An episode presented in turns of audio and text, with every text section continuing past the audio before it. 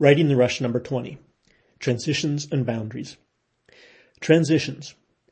I'm interested in margins and frontiers, in boundaries, borders, transition zones, and phases, the interface between here and there, before and after, old and new, the indistinct liminal spaces around edges and borders, and the gradual, subtle changes that roll across the land and through our lives.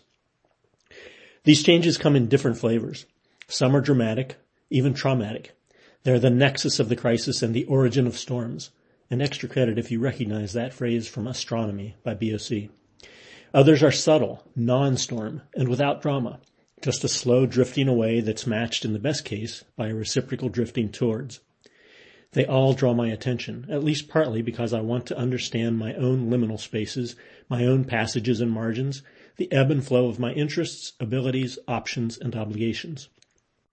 Because while some transitions are thrust upon you abruptly, often the signs of a coming change are there far ahead of time. And if you're watching, you can recognize them and get ahead of them, so you can make conscious decisions around them, devise a strategy for them, make a transition on your own terms, so that what you are leaving behind and what you are moving towards can all be a coherent part of the body of work that is your life. I'm thinking and writing about this now because I'm approaching a milestone and a transition in my running life. In 2011, I ran my first trail race, the Hyner Trail Challenge 25K. A year later, I ran my first ultra at the inaugural Hyner 50K. I've run it every year since, and it's been a touchstone for my life through this period. So, my decision that my 10th repetition next month will be my final Hyner and probably my last short race of any sort feels personally momentous.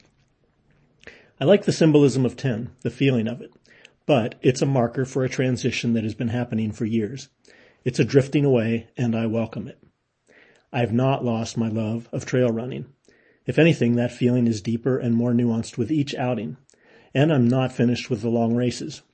At some point, I'll probably move on from them in the same way, but for now, they still intrigue me and challenge me in ways that I'm not done exploring. It's not about age either. At, ni- at not quite 57, I'm still on the upside of that curve in many ways, still in an older, faster, stronger phase. And my last two races, 100K and 100 miler, were both personal bests. It's more about having done this thing, the short races, long enough to be sated. About having nothing left to prove on this front. The image that comes to me as I write this is that misty scene from late in the Return of the King from The Lord of the Rings, when the elves are leaving Middle Earth. Their time, my time, was passing, and to stay longer would be to fade away. Anyway, I'm working on a 10-year retrospective adventure report about my Hyner years that will have some details and remembrances and maybe some lessons from the race.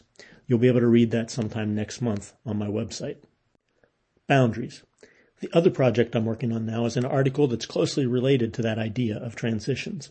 I'm looking at the magazine's theme of access from the standpoint of boundaries and the selective filters we use at the various physical and topical and temporal boundaries in our lives and our world. I haven't fully worked this out yet, but I'm intrigued by three aspects of it. First, the concept of boundaries. An edge may look clear and sharply defined, a linear transition that happens precisely here. But move in for a closer look and you might see that what looked precise is actually hazy, that there is an emerging smudge of pixelated darkness that is faint at first, but that gains density as you move towards the line, and perhaps lingers a bit on the other side of the line. We're back into margins and liminality again. Second, our boundary filters. How do we decide what and who to let through and what and who to keep out?